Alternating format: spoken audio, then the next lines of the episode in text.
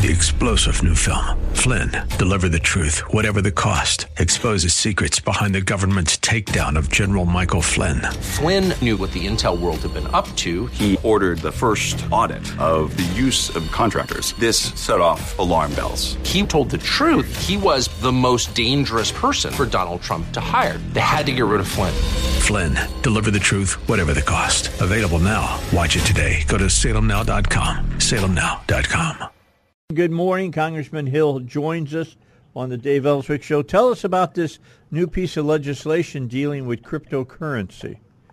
You bet. Dave, good morning. It's good, Good to be morning. with you on a Friday morning. Yeah. But for the safety of America, it's better because the Congress is adjourning today. So Oh, okay.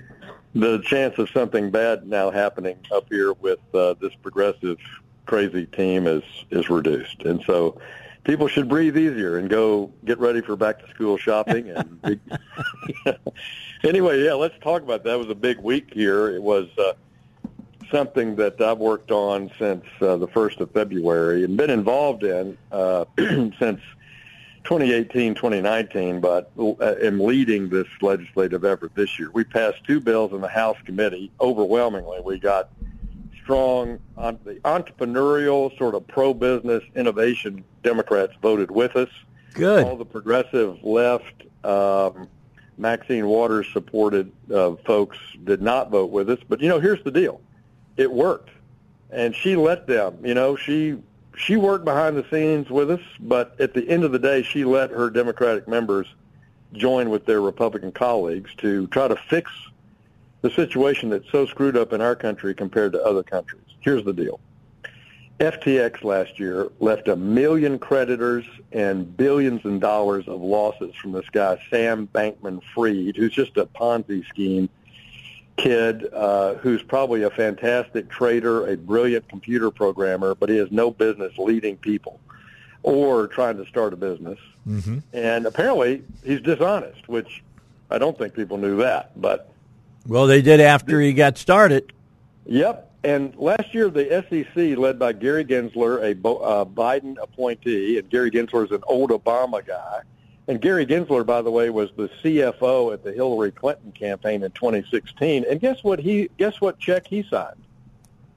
He's acknowledged that he made the payment for the famous dossier. Oh. The, all the crazy nonsense that uh, by the Democrats to try to, you know, ruin President Trump over Russia, Russia, Russia. So this is who Gary Gensler is. This guy is a terrible leader, and he is uh, trying to shut down all American uh, businesses that are in what we think of as digital assets. They're working with blockchain, or as you say, everybody calls this industry crypto, you know, because that's just the nickname for it. Right. So, so we passed two bills this week out of the House. One, stable coins. What is a dollar-based stable coin? This is a private sector innovation uh, that a bank can have or a uh, payment maker like Visa, MasterCard could have, where they take the U.S. dollar and they have it on a blockchain. And so we call that is a, a stable coin. And this is the alternative day. This is the private sector, entrepreneurial, free enterprise alternative to this state surveillance idea that the far left has on a central bank digital currency. Okay. And so when you hear the word stablecoin, just think about a dollar like in your checking account, but you can use it, you know, in a on the web in a uh, token form. I mean, that's the way I would look at it. It's just like cash in your wallet, but it's it's a a token, and they call it a stable coin. We set up the rules on how those work. That was bill number one. And then bill number two says to the SEC, the Securities and Exchange Commission, and the Commodity Future Trading Commission, how do you know who is legal here? Who's doing a good job? How do you avoid Sam Bankman-Fried? And so we create uh, an oversight for the regulation of exchanges and dealers and uh, innovators, you know, in this digital asset space. Super complicated, kind of boring, arcane topic, but it's part of America being competitive. And I'll just close with this. In the 1990s, if people uh, had said, oh, the Internet is going to be bad, kids are going to be hurt by it, there's going to be human trafficking on it, we need to ban it, we need to ban it, we need to tax it out of existence, regulate it out of existence, then we would have never had the benefits of what the internet has brought to us from iPhone apps that we use every day to research to uh, reaching new customers, uh, talking to our employees. I mean, it's really a revolution to be out on that permissionless technology. Right. It's kind of well, like you, what what am I getting this that what you've done is you've brought some some control to the Wild West? We brought control to the Wild West while preserving the fact that people in America ought to use this technology about making a digital asset on the web. They ought to have the right to do that and not be shut down by bureaucrats like Gary Gensler, uh, who I think is just, I, I don't know what his motivation is, actually. I really don't, except power. Mm-hmm. And so we've created the rules so if people now want to take the Internet and use the Internet so that Dave Elswick can send uh, a payment uh, to Mexico uh, because his family lives there now, and they don't. You don't want to have to pay seven or eight percent uh, uh, fees for that changing it from dollars to pesos. This is the kind of innovation you'll see by using the internet as a payment device, just like you and I went from writing checks to debit cards and ATMs to then using our debit card at the point of sale. It actually took, you know, it right out of our checking account. This is just that kind of an evolution.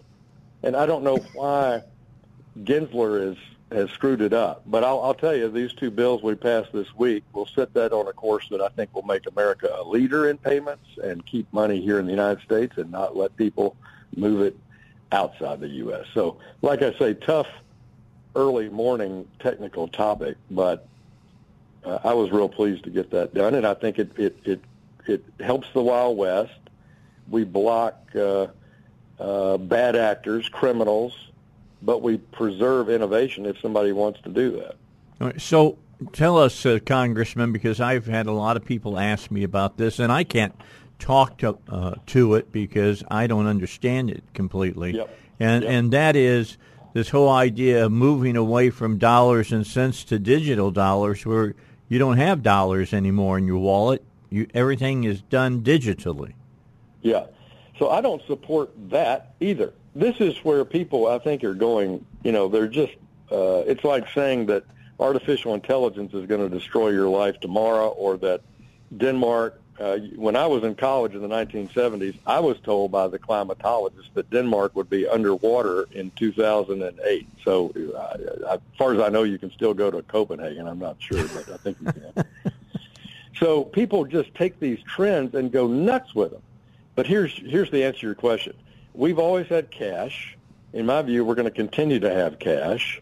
We've always had cash in our checking account that we, and that's still cash. Okay. You know, your our kids don't write checks; they use their debit card. Right. But that's the same thing as writing a check. And when Entergy says, "Oh, I want to put you on electronic bill pay through the computer," that's still writing a check.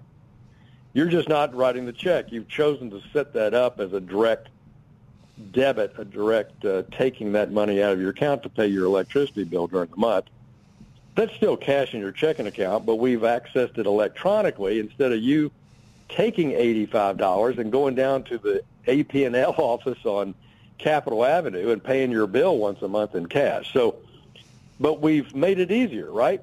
Right. So we're going to always have cash. You're going to always be able to call your bank and make a payment electronically or by check. And now, if you're working out in a web environment, uh, inside like a gaming technology or inside some sort of a financial technology, you'll you'll be able to make that same payment out of your checking account, but through something like a stable coin. And it's still, in my view, cash. It's about the form of that cash, and we want to protect the privacy of people to use their cash and keep their transactions confidential. And we've worked really hard uh, to do that as well because I get a lot of mail about people, about the administration trying to track their purchases. and uh, surveil the society based on what people are doing. And Mm-hmm. is that easier than you and I uh, going to Ace Hardware and paying cash? Sure. Is it, uh, you know, uh, as, as you get something where you're using a card, it's leaving, you know, uh, it is leaving a track. There's no doubt about that. So we're very conscious about Fourth Amendment, which is why I oppose a central bank digital currency. And people say, well, what's the difference here? A central bank digital currency at retail is where Dave Elswick and French Hill each, believe it or not, now think about this, each of us have an account with the government Right. at the Fed. Well, that's insane. Let that sink in. That's like banking at the post office. I mean, this is a ridiculous idea, but some on the left are promoting it. And if that was the case, then you have this worst case scenario that you hear about, which is, well, gosh, they could, like those truckers in Canada, uh, they could shut down their access to money if if they if they know my cell phone. I'm in a protest on the bridge in Canada. They'll just turn my banking account off if I bank with the government. It's a very socialist, uh, you know, Nazi socialism, communism sort of idea. It's an authoritarian idea, and of course, the far left in this country, in my opinion, I know they accuse conservatives of these tendencies, but big government, big brother, watching you, that's a left principle in this country. I mean, that's the exact opposite of the people in the second district of Arkansas or the people you talk to every day. Well, we don't you- want the government talking to us at all. Yeah, you you know as well as I do when the left speaks, they point the finger at us, but three p- fingers are pointing back at them. They project. They are tell, they are trying to tell everybody that we want to do something that they themselves are already planning on doing.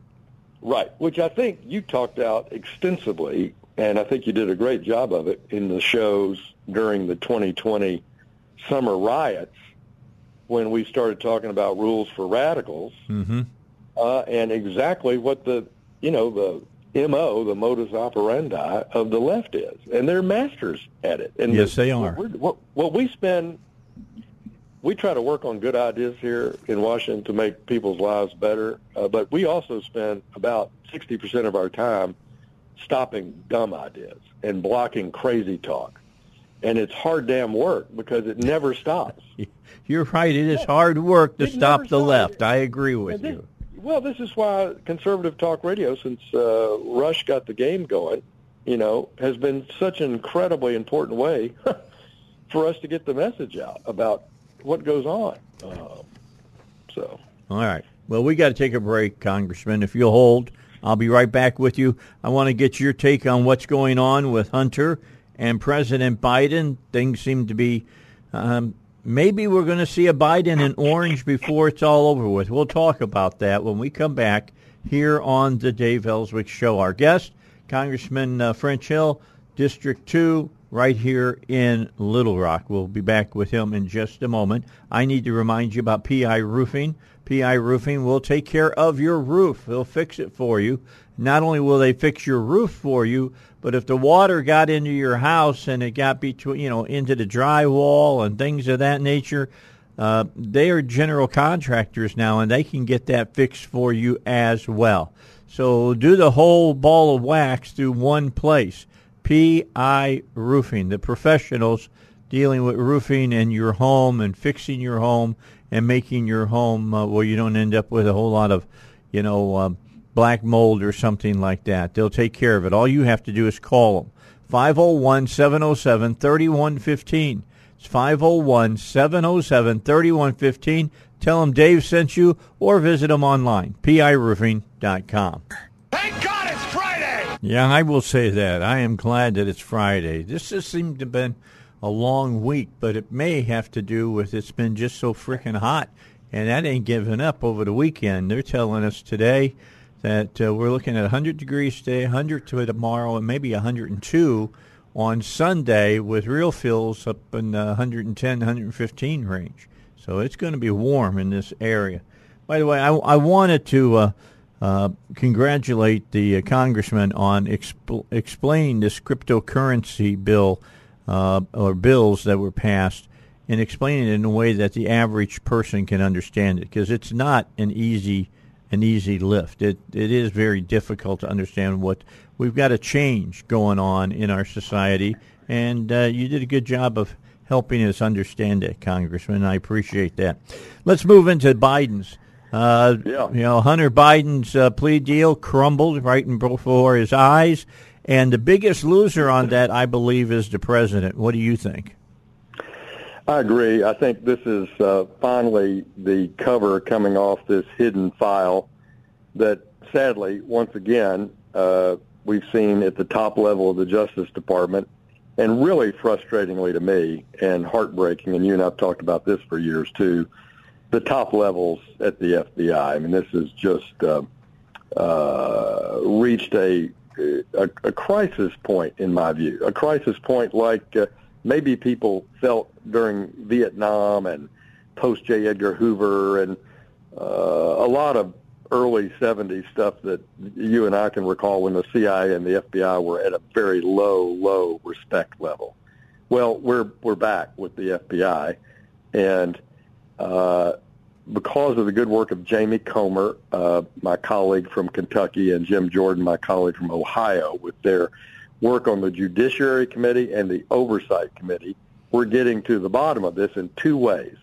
Comer is responsible for doing the exact investigation of Hunter Biden and the connection of Hunter Biden, the laptop that was just not pursued uh, by inside leadership. I mean, it, that paper trail is pretty damn clear Yeah, it is. uh, was not is now being pursued by Jamie Comer. That's led to the making public of information that the FBI had and should have used to have a, a different approach to Hunter Biden, and that's why I think uh, you've seen that collapse in his case.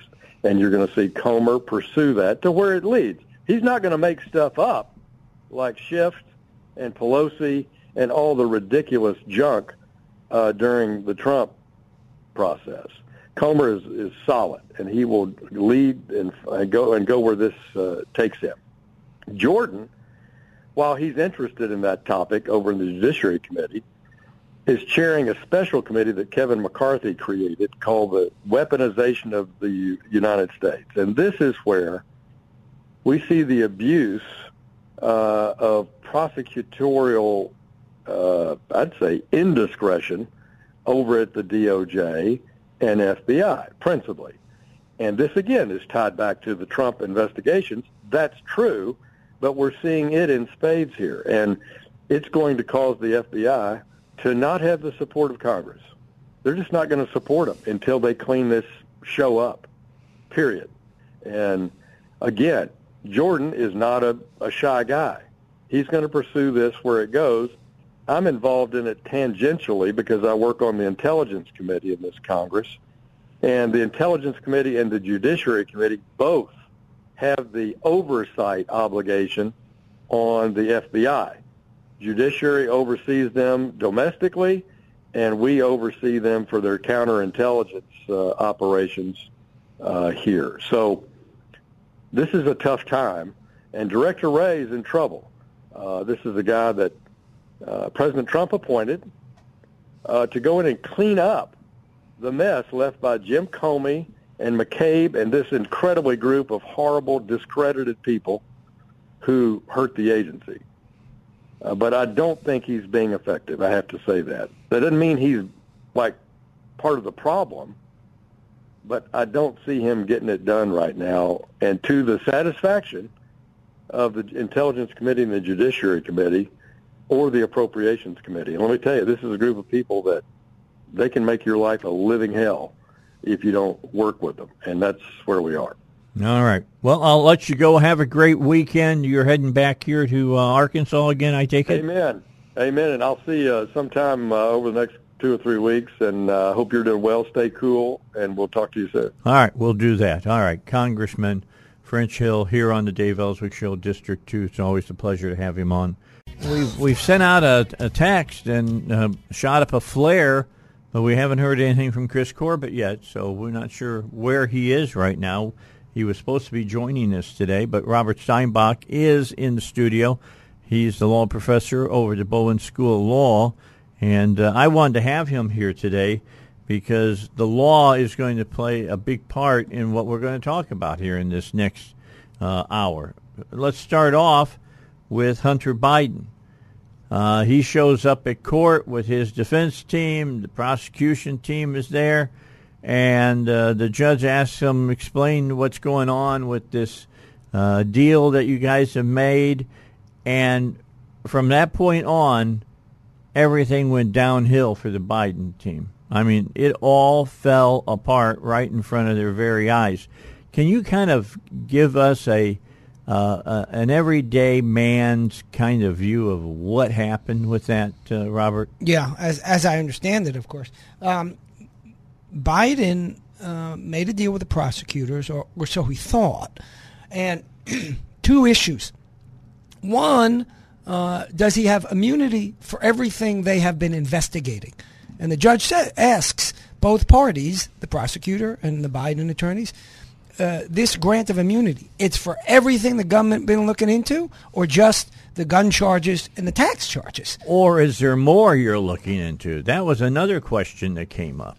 Well, that's related, right? The notion is, uh, is there other stuff that they have on the table that uh, the government's looking into that is not covered by this immunity agreement? government said, oh no, this only covers the tax charges and the gun charges.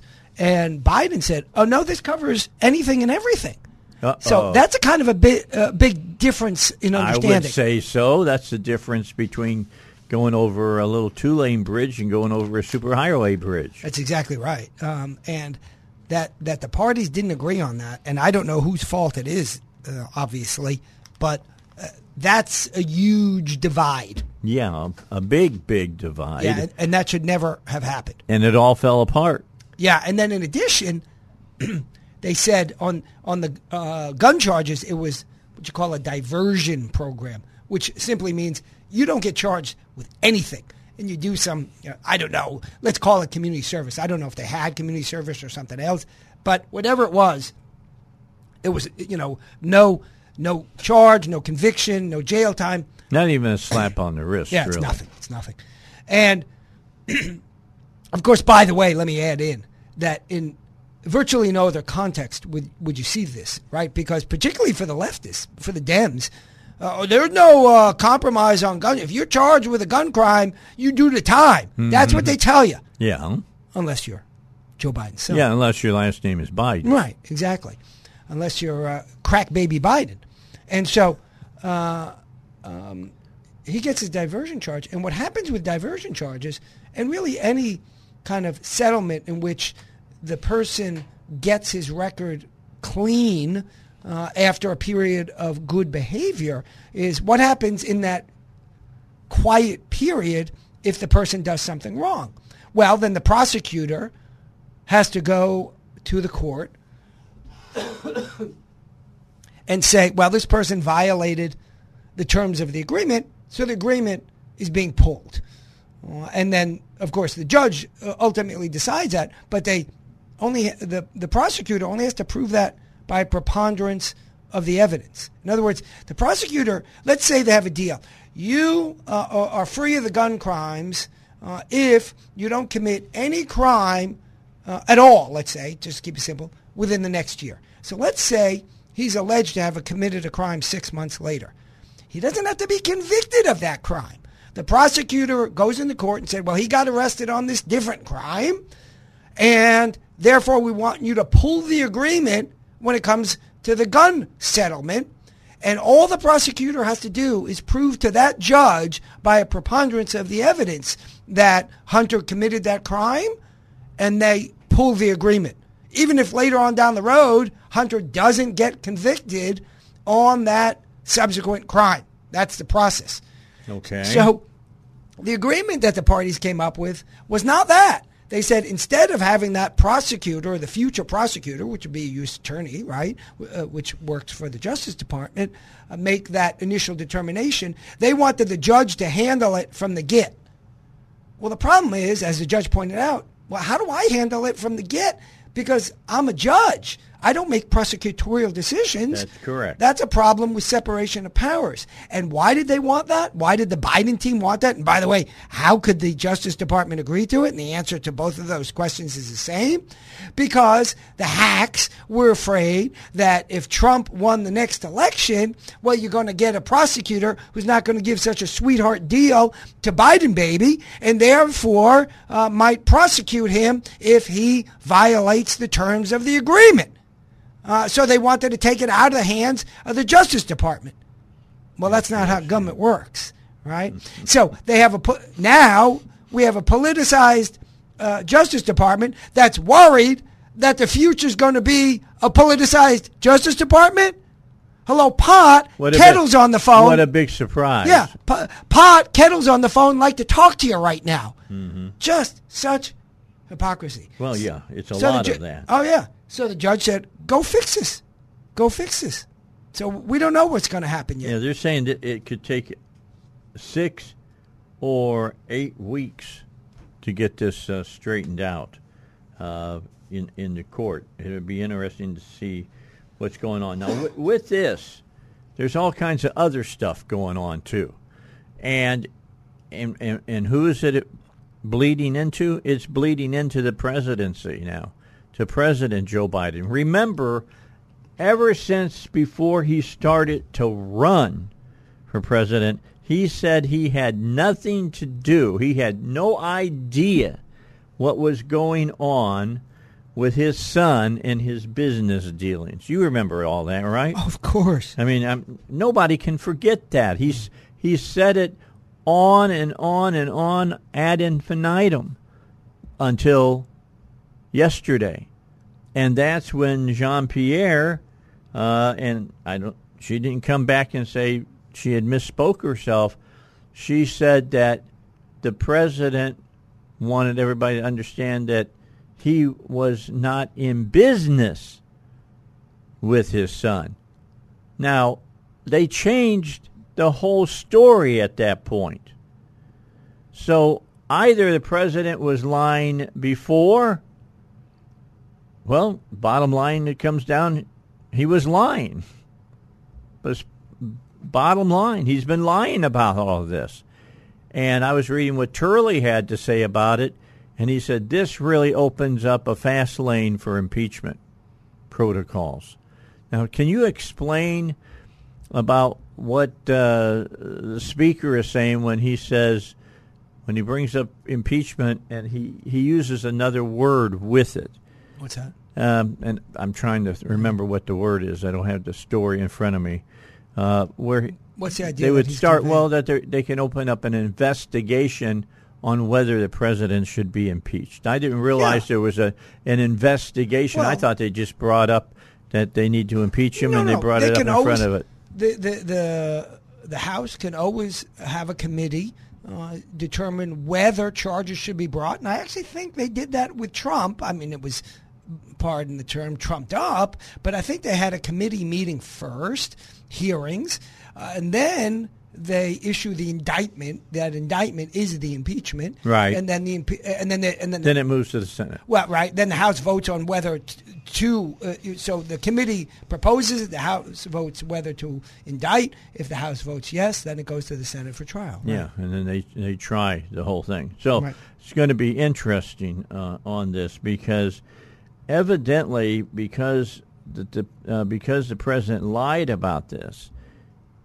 it it makes the I don't know the weapons weaponization committee and all these other committees that are looking into this uh, and they're finding uh, money uh, that was paid to you know Biden's family and to Biden, and they they can add it with this you know 1023, and they can prove that 1023 and what the guy said uh, is true.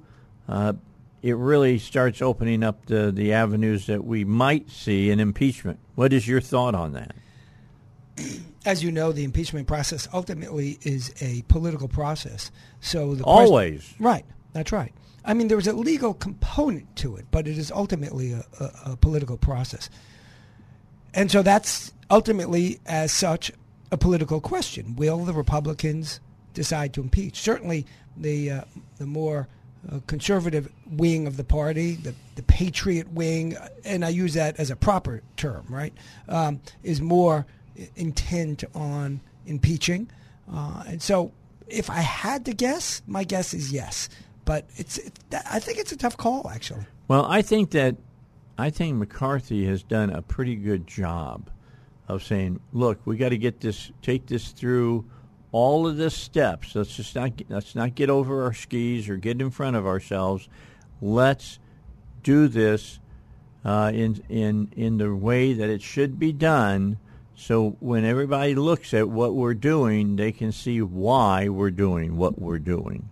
Right. Well, of course, that's a smart move, right? I would think it is because if they just jump out there and say we're going to impeach the president, uh, the left is going to throw up all of their typical uh, arguments against it and say that Republicans are just out to get the president. I, I had to laugh yesterday at uh, the former senator from Missouri, McCaskill, saying, I can't believe the Republicans are going after Joe Biden because he loves his son. Did you hear that? Well, they're going a, after right, Joe Biden because why. he right, loves his son. Yeah, I mean, this is just a typical nonsense. Um, I filed, uh, I'll give you an analogy. I have a case against uh, Game and Fish uh, because Game and Fish don't let people carry guns into the office at the gun range in Mayflower. What a silly thing! I mean, you just you can't make that up. I, if if I, I wrote a fiction script for a movie and put that in there, you know what the producers would say? Go back. I don't need science fiction. We got enough. You're right. Right? Nonsense. This is not believable. This is not a comedy. Right.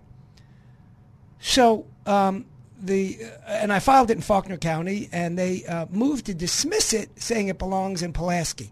Well, I went in and I said, well, first of all, if it belongs in Pulaski, and we don't care if it's in Pulaski or Faulkner, we thought it belonged in Faulkner. Um, because that's where the gun range is. Right, exactly. Um, then then just move it to Pulaski, right? So don't dismiss the case. Why would you dismiss right, it? Right. Right. So I mean, it's just kind of made up uh, uh, notion that you would dismiss it. So um, the court said, okay, yeah, we're gonna we're gonna move it. So the other side, uh, Game and Fish, writes up a draft order, and they say uh, in the draft order they say case dismissed and transferred to Pulaski County.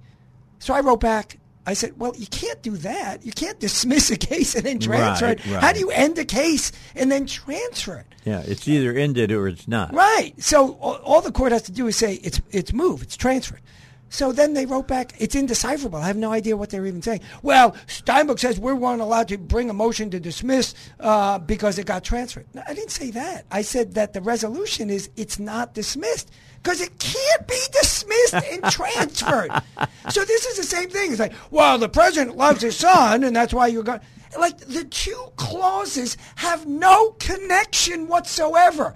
No, you can't dismiss a case and transfer it. Yes, you can still love your son, and that's got nothing to do with our criticism of your awful behavior and your son's even more awful behavior. All right, back with you. Let's uh, get back to talking what we were talking about. Uh, the a lot of stuff has has happened about the Hunter Biden uh, story this week. One, the the plea deal crumbled right in front of the judge. I mean, just crumbled, came came down Humpty Dumpty style. Okay, that's what happened. Then on top of that, uh, you've got the uh, uh, the president's press secretary saying, "Hey, yeah, well, we won't pardon him." And of course, Chris has explained how that might all work.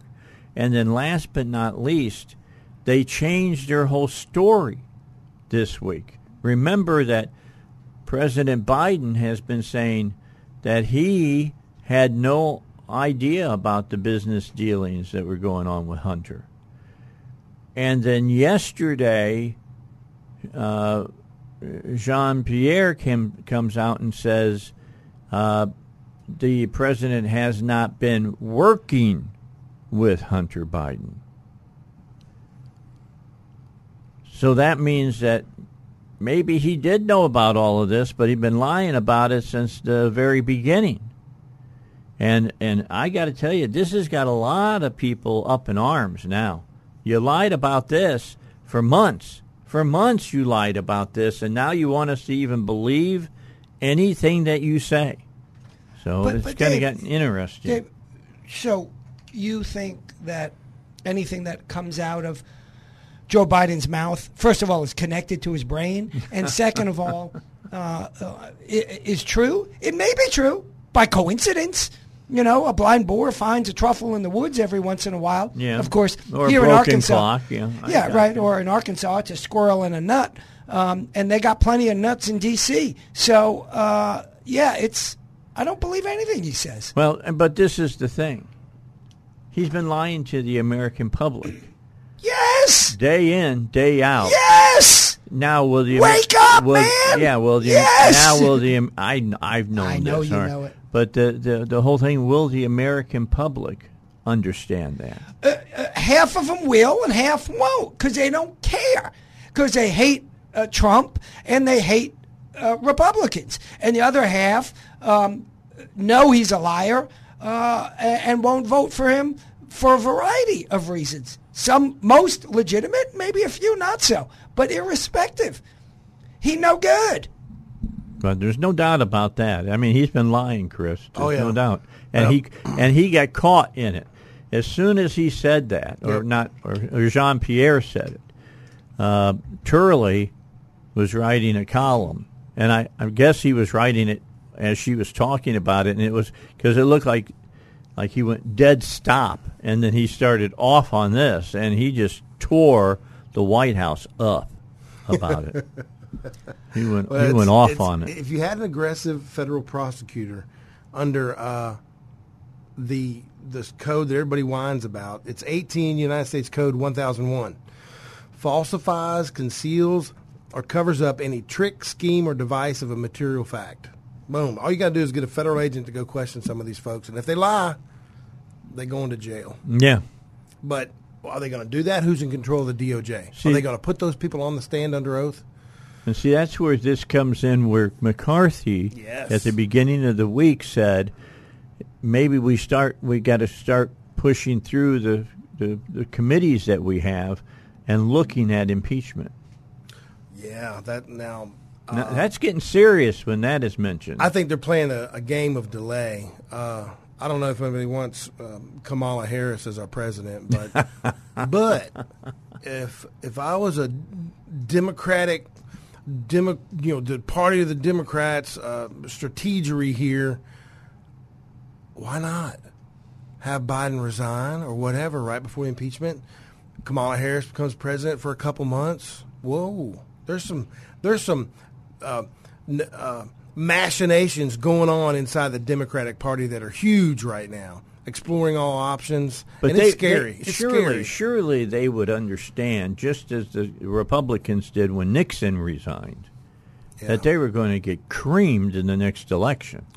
Hundred percent. And they got and, and Ford got beat. That's of course, right. Ford didn't That's help right. himself.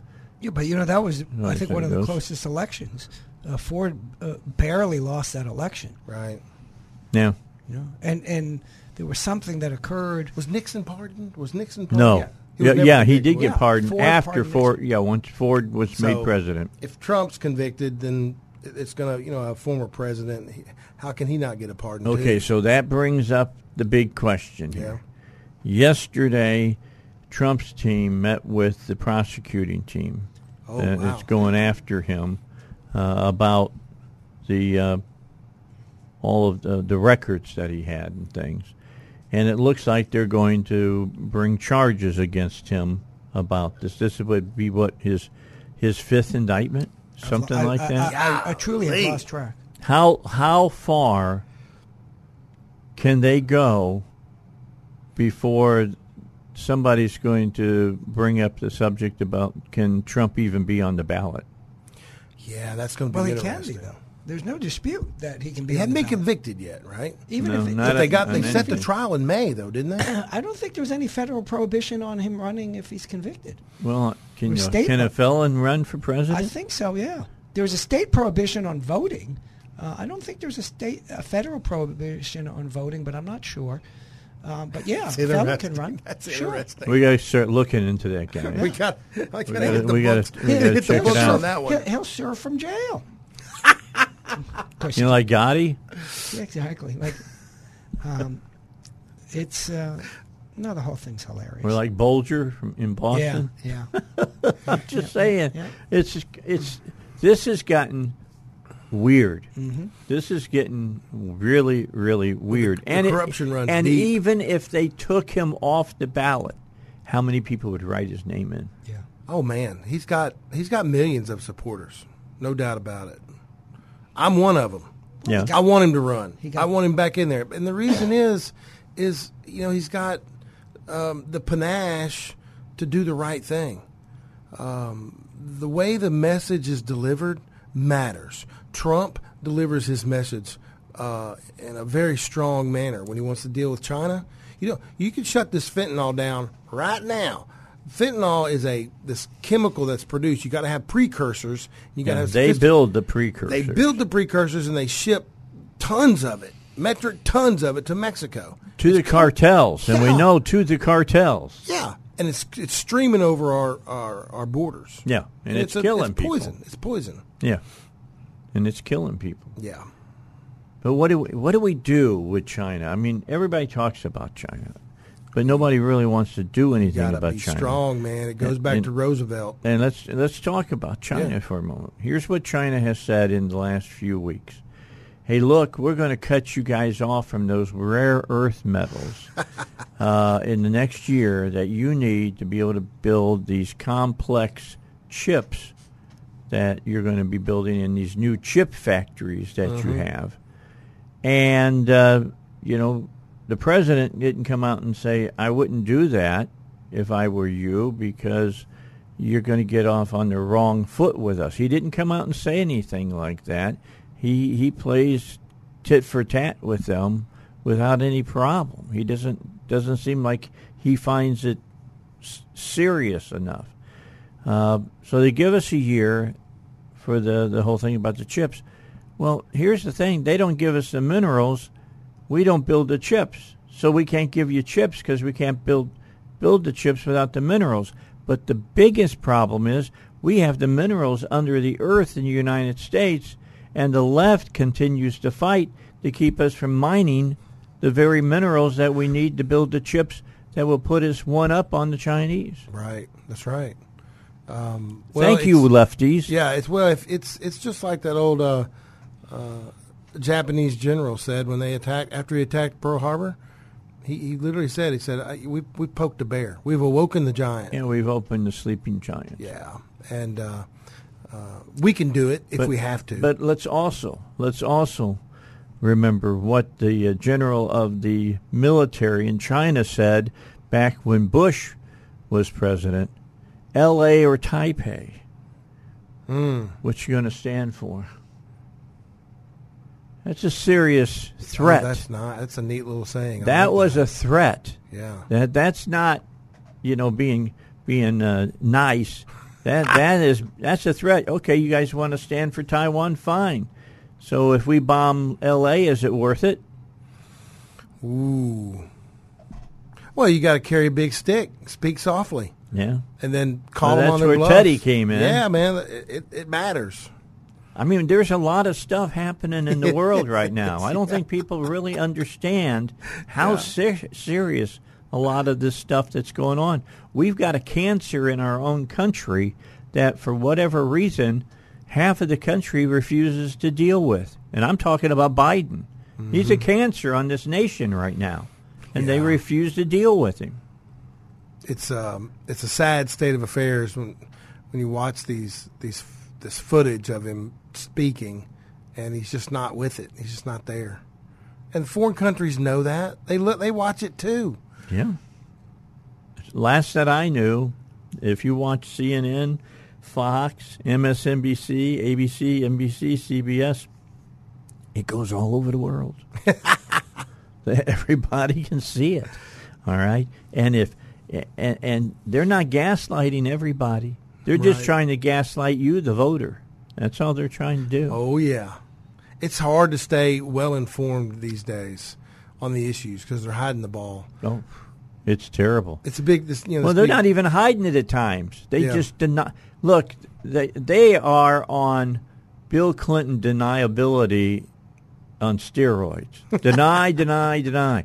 They they're doing that on steroids right now over on the Biden side. All right, break, and then we'll be back and we'll talk further about all the things that are going on. And they're ser- It's serious stuff, folks. I'm just telling you, it is really serious stuff. All right, so let me come back to you, Chris. Yes, sir. So we, we've heard, we've found out that the president was lying to us. I mean, we all felt like he was lying to us, but now it's been proven he's lying to us because Jean Pierre said that the president never worked for his son. They changed the everything that they had been saying about it. That you got the president saying, "Hey, look, I, I won't pardon my son." He said that now. Uh, we've got Hunter Biden and his plea deal falling apart, and as you made statement uh, a, minute ago, don't don't be holding your breath to see Hunter in, in orange. I'm hoping, but I know I'm hoping against hope. And uh, we've got the Speaker of the House mentioning, you know, they might have to look at impeachment because of all the information now that is coming forth. How does all this play out before November when people have got to say that they're going to run for office and stuff? yeah, it's it's going to be wild to see how this plays out, and um, we need more aggressive prosecutors if they've truly, uh, you know, broken the law. It's hard. It goes deep into what did you know and when did you know it. Yeah, that's And then- uh, Sam Ervin and the Yeah. when they went after Nixon. Okay. that's the question. That's right. What did you know? and When did you know it? And then, When did you stop knowing? oh it? yeah. well, Dave, just for a moment, just just a little thought experiment.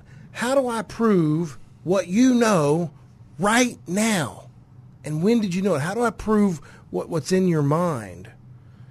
And uh, you've got to have you've got to pin them down under oath with some questions, and then that goes to that uh, 18 United States Code 1001. Are you lying to a federal agent? And um, it'll take time, and then there's you know political games being played. Oof. Yeah, is, is Hunter Biden going to get a special deal? You bet he's going to get a special deal. He's the president's son. Come on. Robert, I'll let you belly up to the microphone here. Well, we talked about this before the break. I'd offer you a beer, but I can't because of the FCC. Yeah. Um, we talked about it before the break as well. Look, it's.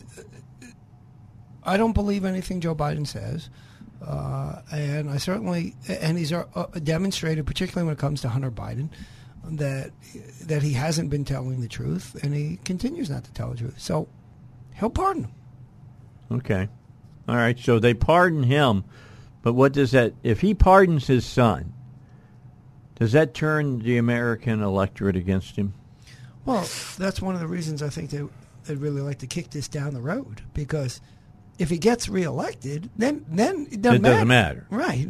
It's only if it occurs before the election. Unless the Republicans hold the House. No, they can impeach him all they want.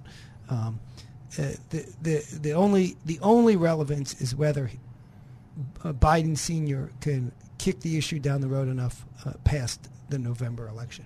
The only reason Richard Nixon resigned as President of the United States is because Republicans deserted him when it looked like he was going to get impeached Yeah, and, said and they were said they were going to him. they Yeah. were going to vote for his impeachment. Right. At that point he knew he had to get out.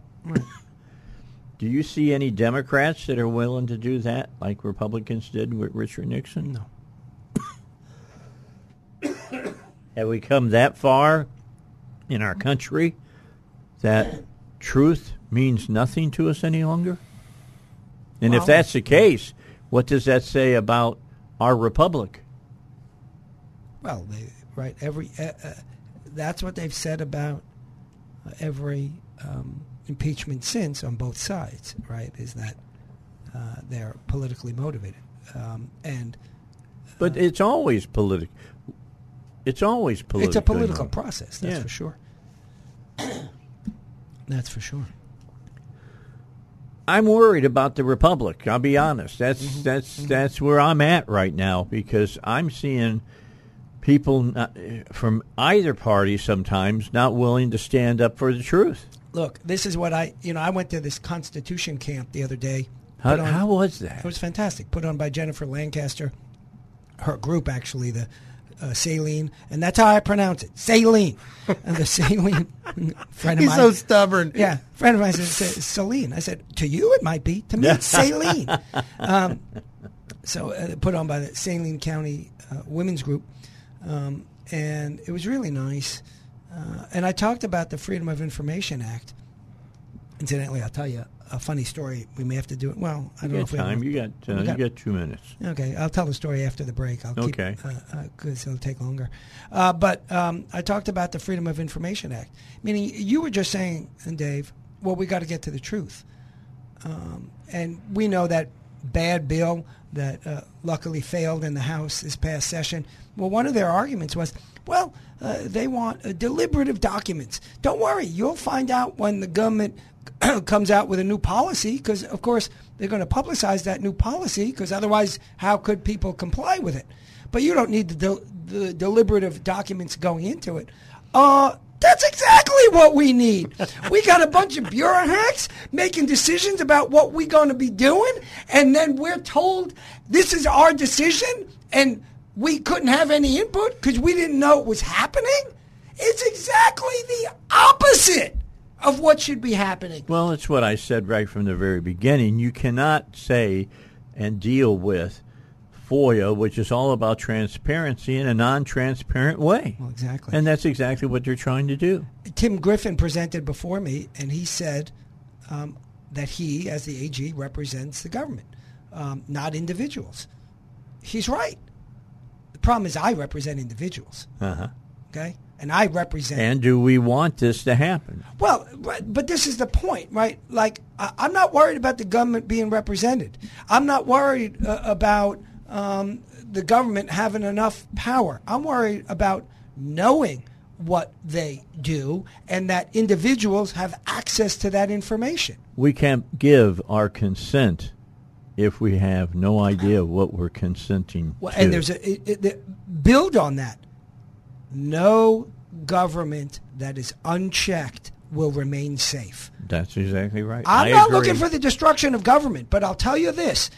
Government is an animal like any wild animal. And if it's set free to do as it wishes without containment, it will destroy us. All right. With that, we take a break. We had a uh, um, a death, uh, a couple of deaths this week. In fact, uh, Mark Lowery is being uh, put lying in state at the Capitol today. I understand that his they moved in his uh, his casket as we were speaking in that last hour. Com. 501 823 0965. The Dave Elswick Show. 101.1 FM. The answer.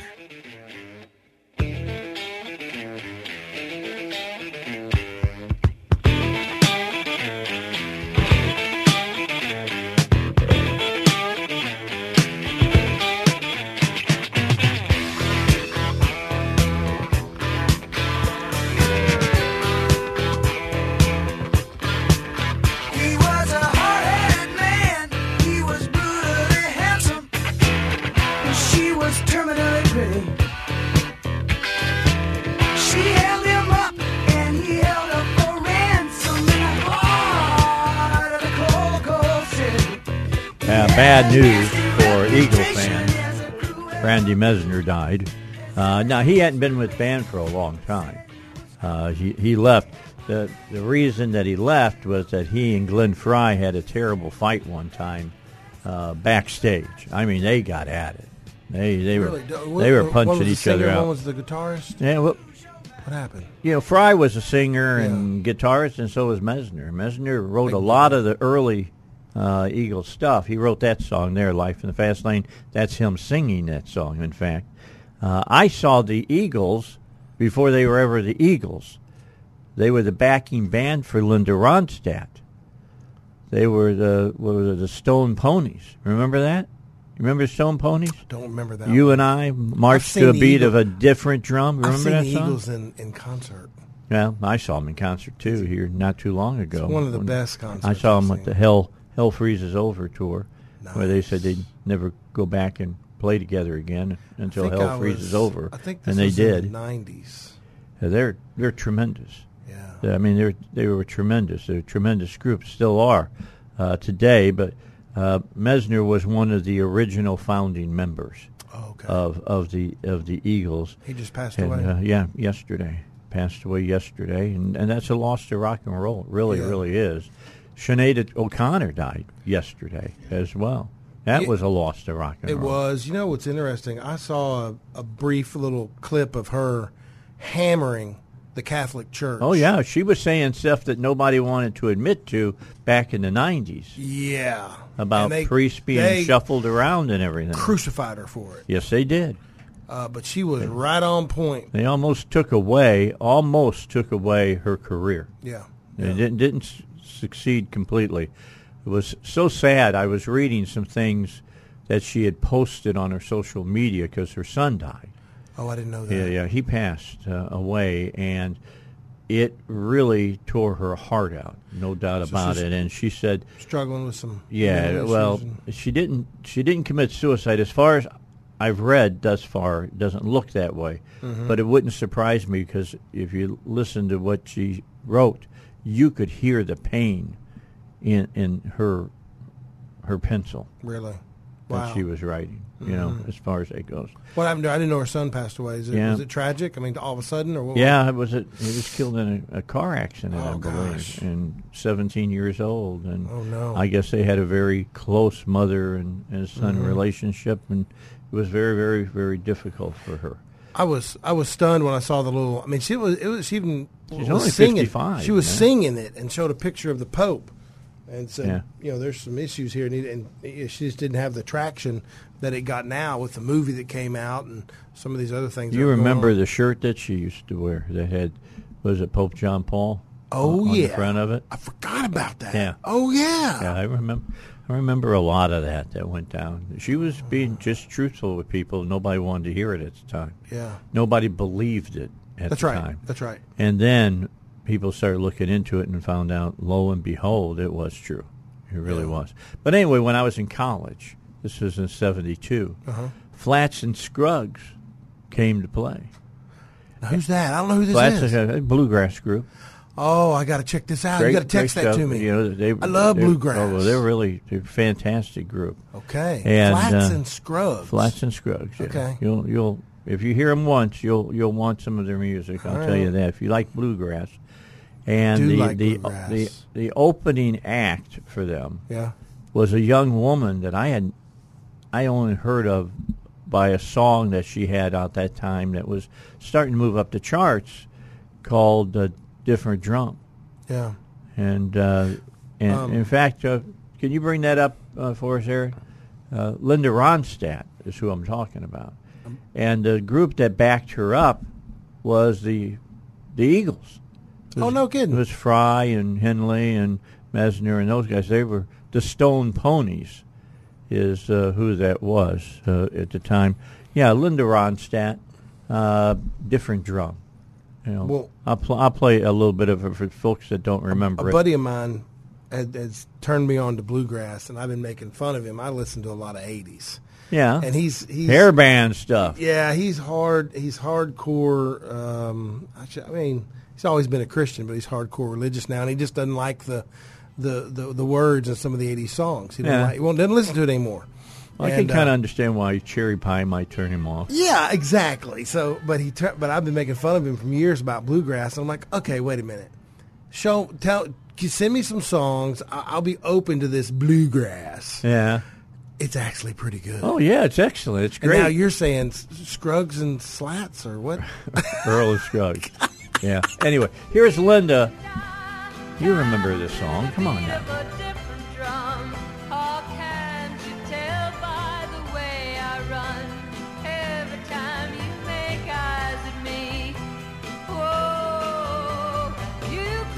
Now the band behind her, that's the Eagles. Nice. That's who's playing for them. Now, do you remember that song? I like it. Never heard it. Never heard it. I'm too old. Robert, I'm too old, brother. You heard that song. You're sitting over there bouncing your head to it. I have heard that song uh, on an that was her first station. big hit. on an oldie station. Yeah, of I've course never it's on heard an it. oldie station. Absolutely. My go-to is uh, the '80s, Lynyrd Skynyrd, that kind of jazz. Okay, Flats and Scruggs. Bring up Flats and Scruggs j- real quick. and um, That's where I buy my shoes at Flats and Scruggs. All right. So Flats and Scruggs. You find find them here. Got to find them. We're looking for them. They are, of course, a bluegrass uh, group. There they are. Is that them over there? Yeah, there's that's Flats and Sharp. I don't know who that is.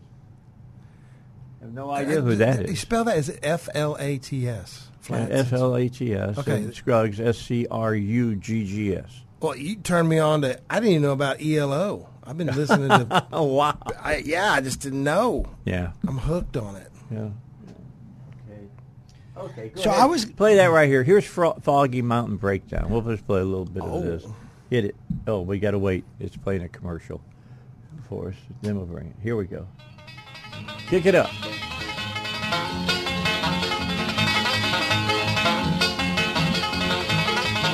Yeah, yeah. You'll love this. Come on, Steve. Let's do a little dancing over there. You know, flats and scruggs. Pass the pass the jar. There's some banjo for you, brother. Now you'll remember that song from Bonnie and Clyde, the movie, Faye Dunaway, and uh, and of course, fiddle. Put the bring the fiddle up. Come on. Charlie Daniels used to play this all the time. Plus, Orange Orange Blossom. I love this. All right, enough of that. Anyway, they were com- they had come in to Morehead State University to play. Yeah. Linda Ronstadt opened for them and then sang uh, Silver Thread and Golden Needles with them.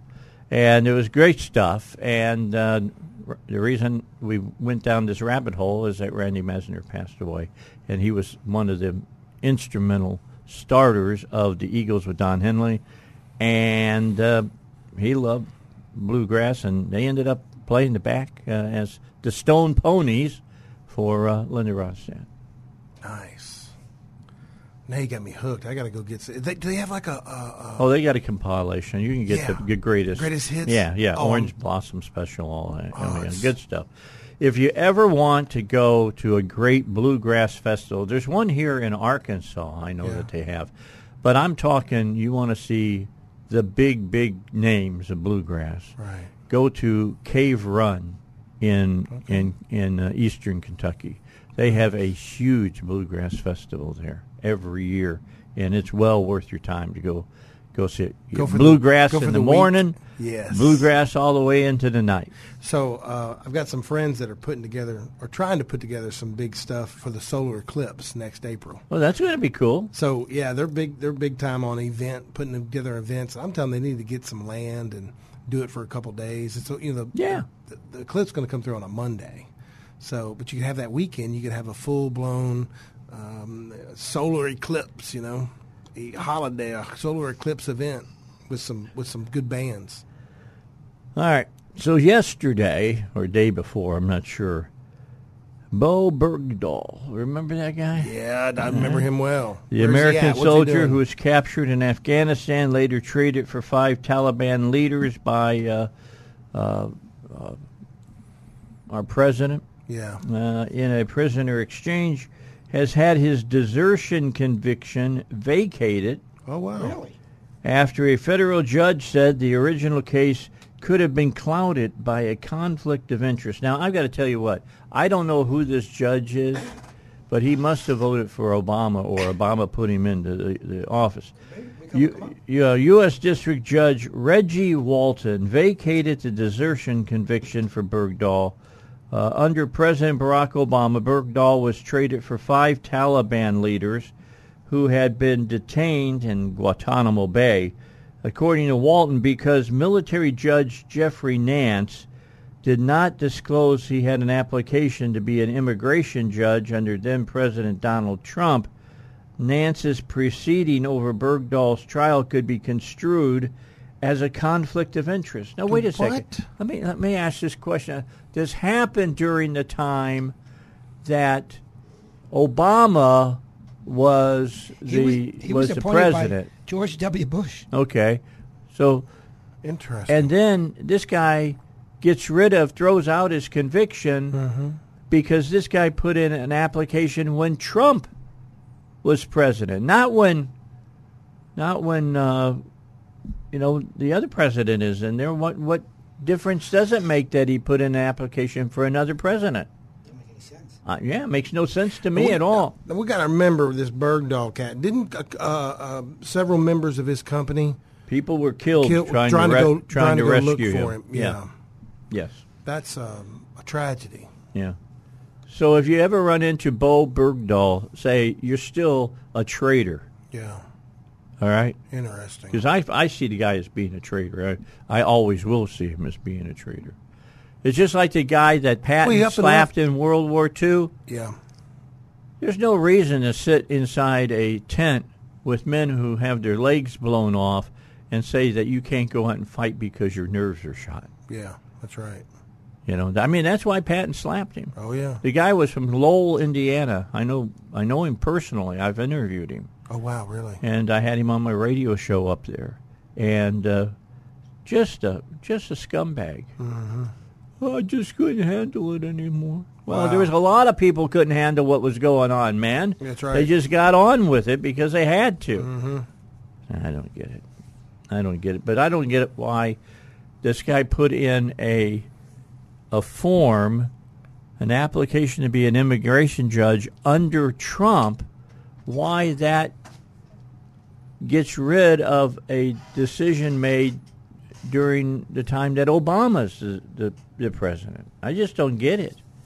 I'll have to do a lot of digging to try to figure out that how why. Uh, that- so I guess he so he had, he hired an attorney or something to, to vacate his sentencing. well, I would think so. You know, just recently. I um, don't. I don't see how a judge can get involved with something that's dealing in the military with with uh, the uh, UMCJ. I don't yeah, understand United States that. Military Code of Justice. yeah, I don't understand. Um, there, you know, there, was a motion recently filed, uh, filed that was denied to what they call vacate a conviction for this judge in Faulkner County, Judge DiMaggio, that got I saw that yeah, and just it the was, other day. It was denied. Uh, Maybe there's some sort of way to con, you know seal your record or something. But it was a, a motion to vacate his convictions w- with the Latin term nunc pro tunc, which means this for that. Um, it's a How is that pronounced? Nunk pro tunc. The first time I saw it, I- Wasn't there a country song about that? Yeah, it's for now as for then, and um, the judge denied it. Um, uh, I know yeah. people were line dancing to a song like that. I'm just saying. Well, that Latin stuff's interesting. Um, but yeah, uh, yeah, I- I'm stunned that he got that because you have to put that in. You have to go back in time to where we were and at what time what was going on. And, so and the judge didn't have his Apple- what, his application in until several Yeah. years later. interesting. What the crap? I don't get it. But they were always trying to figure out a way to get Bergdahl off. I mean, Oh, oh, yeah. oh man, they were going left and right trying to get him off. And you know, now that he threw that, um, he threw threw this out. That means that he'll get, I guess, back pay Oh, for all of the money that they took away from him because That's what's going on. There it is, Dave. You nailed it. That's exactly what's going on. The reason he needed that that thing vacated is he needed could- benefits. Yeah, his benefits, absolutely. Holy smoke! And this has been many, many years, which means many, many denal. You know, Yeah. a whole lot of, a lot of Greek coins going out over there. Just letting you know, yeah. that's what's happening. Uh, did you guys get to see the lady who testified Who in front of the uh, um House committee about what it was like that uh, of their cha- changing it at Penn University in front of this Lia. Thomas. What are they doing? Well, Lia Thomas, the, Okay. the the guy who was on the women's swim team, Oh, they she testified, and and here's here's the key. She is she was sexually abused when she was younger, so now she had to change in front of a man that had all the attributes of a man. yeah. 18 times a week. Oh gosh. 18 times a week. And uh, said that the uh, university told him, hey, he's going to be part of the, the, the women's swim team whether you like it or not. There's nothing you can do about it. And you need to be basically just sit down and shut up. This is this is just egregious behavior by this uh, university, and I would hope that uh, if you're a parent and you were thinking about sending your child, especially if they are an athlete, to this university, you would tell them to stick it now. I mean, it, it was a terrible, terrible story when she was talking about that. And Are they still I, doing I don't it? get it. Are they still letting this guy? Well, he's not part of the. Uh, Did he graduate? Why is you he know, uh, he moved on. Yeah, I think he Oh. moved on. If I'm Oh. not mistaken, I'm not sure. I'm looking for Yeah. the the exact story on this. But what was amazing, uh, the Scanlan sat in front of this this uh, this group of uh, elected officials talking about this. And can you imagine this? I forget how tall she was, five four or something like that. He's six three. And he's right next to her. She said when they had to get uh, changed, the girls would go like into the the bathroom and close the door, go get inside their lockers and close the and No kidding. and put on their clothes and stuff because they don't want to get naked in How front does of this this dude guy. live with himself? How does this That's dude, a pretty good question. I have just, to say. There's some kind of mental. There's something wrong here. It's just some, what is what possesses a dude to want to do this? Yeah. Because he wanted to win. Do you know that Yeah. his time was like the 501st winning time was against ranked- men? He was yeah. ranked. uh, Yeah, then, then he's number one in females. yeah, he was ranked around 420, I think, uh, for um, It's for just men. ignorant. And then he was number one for women. For women. And then they say, oh, but there's no, you know, there's no difference, How right? does this dude sleep at night? you know, my concern is with the bureau hacks Yeah. who rubber stamp all this. So you're, you're, you're, Well, right, you're the- right on it, Rob. Th- their kids ain't in, in in the showers. That's right. With uh, with him, um, but and they're putting uh, girls and women uh, in this context. Sure. All right, you just heard the the weather forecast. My shorts, I can cook things in it. Little crotch pot cooking. That's right, crotch pot cooking. it's hot. It's hot. Yeah, it's really hot outside. Anyway, let's turn our. They're talking about Vietnam at that point. Let's turn our attention back to Robert. Robert was going to tell us a story, and I cut him off. Well, we were talking about the Freedom of Information Act, and as you know, Dave, you you, you all talked about it during the week. Uh, my column last Sunday Yep. was about the Freedom of Information Act and trying to give a little history lesson on how changes historically have been made. Uh, and there have been several commissions established by the legislature uh, for the purpose of revising the um, Freedom of Information Act. And when the legislature does it, uh, as it did with the FOIA task force, it uh, puts on by statute uh, people from all uh, the interested parties, shall we say, including the public, of course. A- and that's something very important to be done.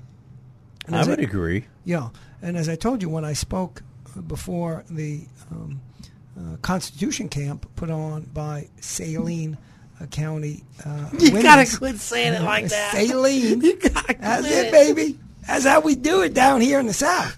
That's saline. Um, Are you when- dehydrated?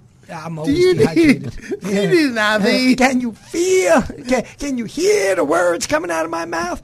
Um, uh, so when we, um, when I was presenting about the FOIA, uh, I presented right after the Attorney General presented on other issues. He didn't uh, talk about the FOIA. Uh, well, it turns out right after I presented, um, and took some pictures with with, with the kiddos. um, several people came up to me and told me that um, uh, the AG uh, invoked my name when he came in. It's a very big complex, and so the entrance is far away from the auditorium. And he ran into Wayne Beach, who's a local guy. We know Wayne. You know Wayne. Joins a show from time to time. That's right. That's right.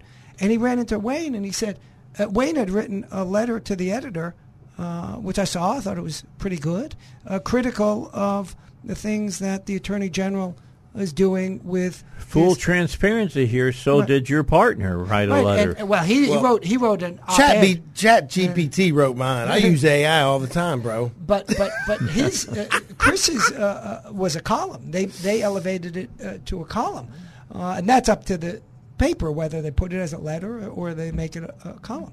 Well, Wayne's was a letter. Uh, and, and both Wayne's and Chris's were critical of the things that the Attorney General um, uh, is doing. And as Chris said, you know, uh, uh, he's the chief law enforcement officer. He needs to needs to hear these things and and, and, and be willing to accept them. Well, apparently, uh, I'm to- I was told by several witnesses that um, uh, uh, Tim Griffin went up to Wayne Beach and said, um, "Did Rob write that letter for you and you just sign it?" And and and and Tim Tim excuse me no, Tim, he looked back at the AG and he said, "Yeah, I mean, that's, That's right. what happened. That's exactly right. Uh, well, and and apparently that's exactly what Wayne said. I mean, not do you understand the words coming out of my mouth? But he said, uh, no, uh, I, I think you understand me well enough. You know that that's not how I operate. And uh, of course, um, I didn't write his letter for him. Um, and with all due respect to my good friend Wayne, um, uh, I write a column in the paper. Um, so A, if I wanted to say something, I would do it there. You'd And say B- it in the column. Right. And B, my writing is, shall we say, a little different than Wayne's. Yes, just Okay. a tad. Okay. So, um, um, and that's uh, with all due respect to my uh, good friend Wayne. So it was really kind of an interest. I, I must be on the AG's mind quite a bit. Um, and apparently he referred to me as Rob. You living rent free in his mind. Yeah, I'm living. got- that- and, and apparently I'm like Cher. You know, I just go by my first name now. You know, that's okay. So he called you Rob. That's what he. That's that's how it was described to me, at least. Is that right? You're- I'd start going by Bob. Right. right. Hey, so, Bob. but he didn't explain whether whether I also uh, wrote Chris's uh, column, which I also didn't write, uh, and Chris's column was actually very very good. Thanks, bro. Uh, yeah. Um, so Here- here's what was rent brought free. out. Yeah, Rent free. Oh, here's what was brought out, Dave. You'll find this interesting.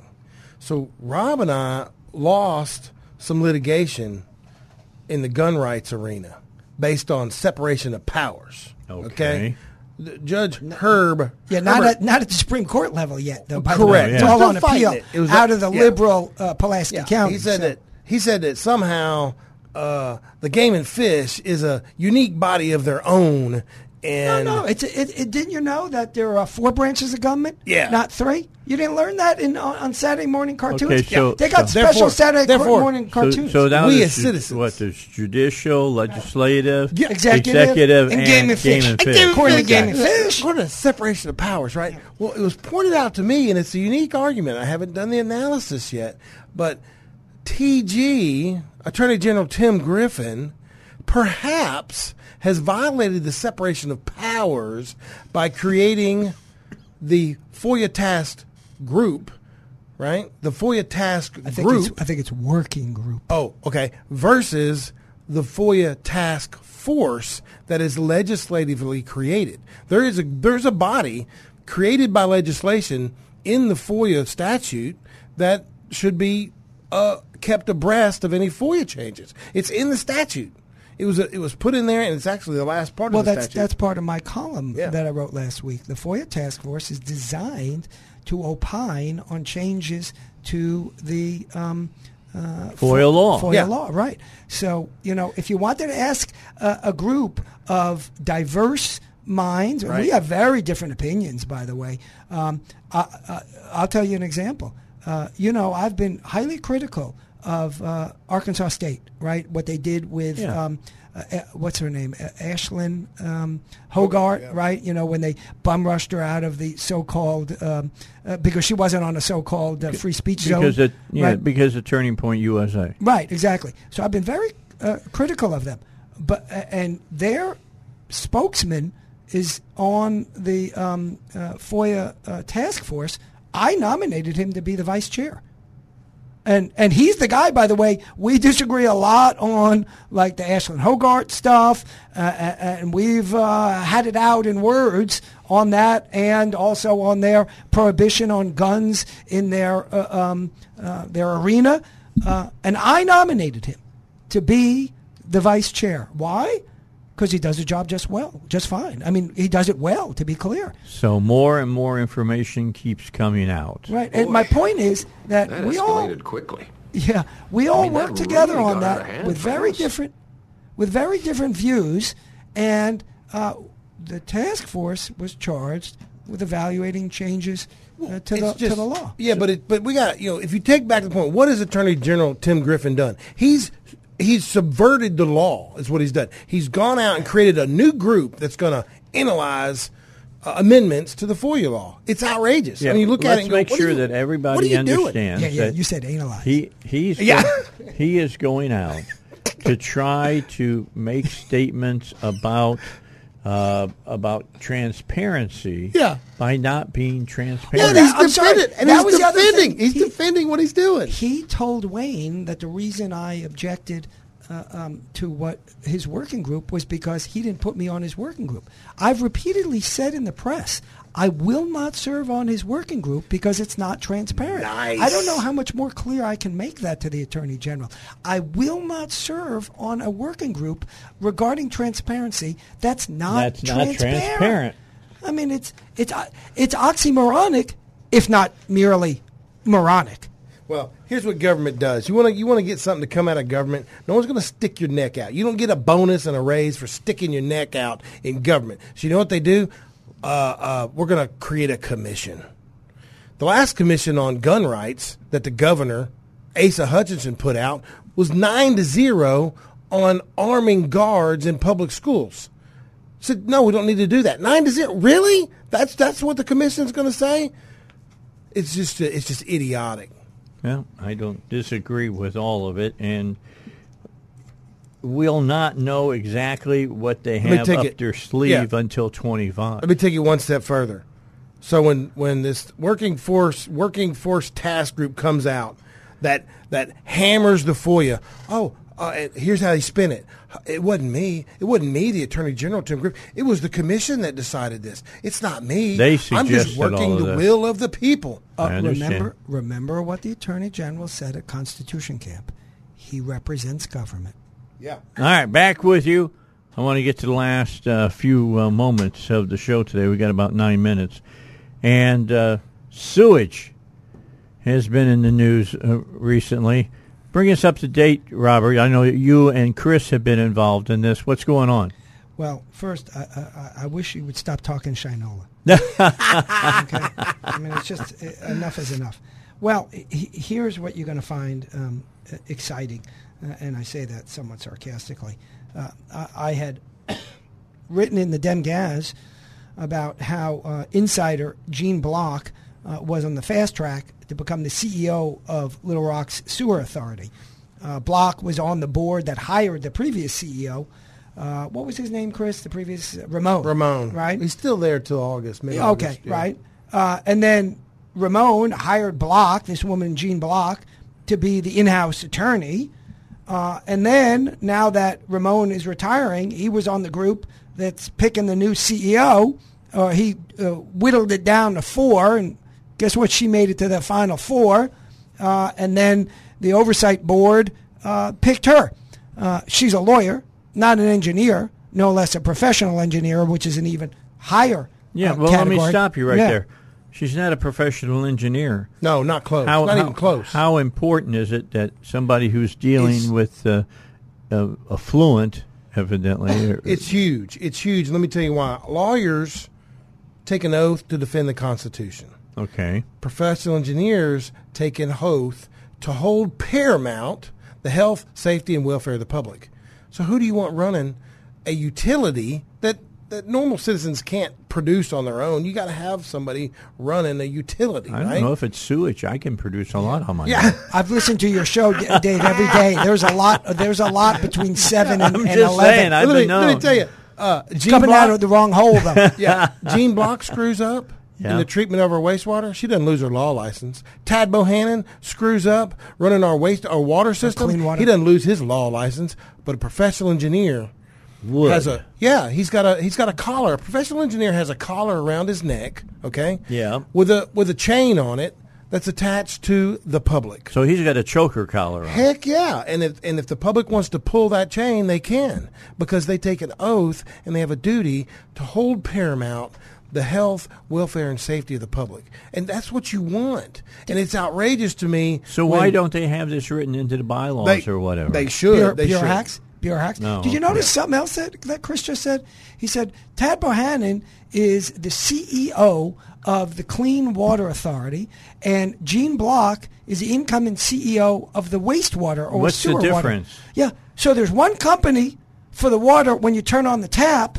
And then there's another company for when you When you flush, the flush the toilet. toilet. Yeah. Two separate companies. Wait for it. Yeah. Each make a quarter million dollars or so. Each has a car allowance, six to eight hundred dollars a month. You can get the mid-sized BMW for that price. What are they going to do? Drive around to the different facilities that process the water and review them without any engineering capability? Yeah. Where are they driving to with a car allowance? I drive to work. Nobody paying me a car allowance. So so what? So what is the the whole thing about gray water? I mean, what, Yeah. that- Well, here's- I mean, here's that's what they're dealing funny. with. This They're is dealing with funny. You know what? We need gray matter. Yeah, they re. That's I good. like got no that. gray matter. They no less gray water. They rebranded Little Rock wastewater to the Little Rock Reclamation Authority. They ain't reclaiming nothing. Yeah. Okay. If they call it reclamation, you know what reclamation means? It means you take dirty water, Shinola water, and you process it, and then you drink it. They don't do that at all. no, it's a, it's a They, lie. they, they, it's a they, lie. They, they, they dump some chemicals in the water, and then they send it out in the river. Yeah. Eh, Who's reclaiming it? Let the me- earth? Let me tell Yeah. you, I, I watched, and then they came down. They give a presentation this week to Little Rock City Council. Greg Ramon gets up there and he cites that the budget for the Little Rock wastewater is thirty million. This is the C- actual CEO. Little Rock wastewater's budget sixty million dollars, just double that. He's wrong. Maybe the other half's going in his pocket. Yeah. Well, then the other thing, they, the new CEO coming in, Jean Block, gets up there and she touts her new initiative. And you know what she Wait for calls it. it? Wait for it. Water equity. There it is. Water equity. There it is. And the board members don't ask one question. They don't even know what water equity is. They didn't ask, "What do you mean?" They didn't say nothing. The first question out of my mouth would have been like, "What's this going to cost us?" Because they're looking at a deficit in 2025. Well, before I ask how much it's going to cost, I want to know what it is. what the heck it is? Yeah. By Well- the way, she she's the one that started the water, the Women of Water. Yeah. Uh, and they got up on their website a whole bunch of non-Arkansan women that they give the history of their relationship to water. That's right. Are they going to put Lia Thompson up there, who you mentioned from Penn? Yeah. She springboarded her way into water Yeah, fame. No, no doubt. Dave, your listeners need to know what water equity is. It took me, I had to digest it for a minute. Where's she going with this? What kind of social equity program is she promoting? She's going to infuse water equity into every department of the sewer system. That's the word. Embed. Yeah, embed every in every department: financial, human resources, engineering, water equity. You know what that means, Rob and Dave? No, what? If you have five toilets, you're going to pay for more than the dude has two toilets. You already pay based on volume of water, but because you make more money and you have more stuff, you got to subsidize the lower income folks because water, access to water, is a human right. And she's the she sewer doesn't do, department. yeah, she doesn't do access to water. No. She does access to where the water going after. Yeah. So sewer. She really should have said sewer equity. Yeah. And uh, if you're rich, you can only produce one turd, and if you produce two turds, then you got to pay more. You know, the, the, the sewer authority's tagline is one water, hold on, I have it here, um, one water something, uh, one water, one future. But we got two water companies, one for the clean water and one for the dirty water. It's a joke. So it's a joke. I give her. I give her a year and a half. I anybody want to take odds on this? Well, the problem is, it, it, it, it will take a year and a half to figure No, out before that this she woman quits. doesn't know what she's doing. Yeah, yeah. That's. A, it's going to take. Yeah. Well, this. I mean, the problem is that's 17 months, 29 days too long. Yeah, it's going to cost us a million bucks to figure out she doesn't know what she's doing. This is crazy. Uh, It's outrageous, and the and the and the ignoramuses sitting on the city council. I'll call them every one of them ignorant because they don't have a clue about sewer wastewater treatment. Well, if and you, look want to what? Talk about I the know. board. Talk I about- know. They they appointed a commission. Oh, yeah. of people Oh. who know nothing about. Oh yeah, the commission has a dance instructor on it, a cell phone salesman. They got one dude on it One that has some right? background in con- in construction, Chris Marsh. I looked it up. It's on the website. They got they don't know nothing about sewer treatment uh, and what and exactly what they're doing. They're sitting up there rubber stamping everything um, that they want to do. I, I guess they're on board on water equity. Well, you know why? Why? What? All Democrats, all Yeah. lefties. Yeah, they just. It's Anyway, crazy it's to me. because it's It- a, it's it's a disaster. It's typical. It's the usual BS? It's the usual BS. Yeah, well, Dave, I got to tell you, based on my oath, being a professional engineer, I may have to do something about it because I've got a duty to protect the health, welfare uh, of the public. So I'm, I may give some presentations to city council and sewer, um, but I don't know. You know, it's a it's crazy to sit there and watch and, and think you can do something about it um, when you can't. But as long as they get informed and understand what the heck water equity is, maybe they'll just at least ask some questions. Well, you know, not only they should be asking questions, but where's the media on this? They're not Nowhere. asking any Nowhere. questions. Nowhere. Well, they actually produced. They actually did a little media on it, but they're dumbfounded too. Water equity. All right. Well, they they need to ask about it. Yeah. Three star general Michael J. Flynn, head of the Pentagon Intelligence Agency, knew all the government's dirty secrets. He was one of the most respected generals in the military. Flynn knew what the intel world had been up to. He understood its funding. He ordered the first audit of the use of contractors. This set off alarm bells. The explosive new documentary, Flynn, Deliver the Truth, Whatever the Cost, uncovers the facts behind this scandal. Flynn told the truth. He was the most dangerous person for Donald Trump to hire. I find out the worst enemy that I'm going to face in my life is right here in America. They took my assessment and they wanted me to change it. And I was like, I'm not changing it. They had to get rid of Flynn.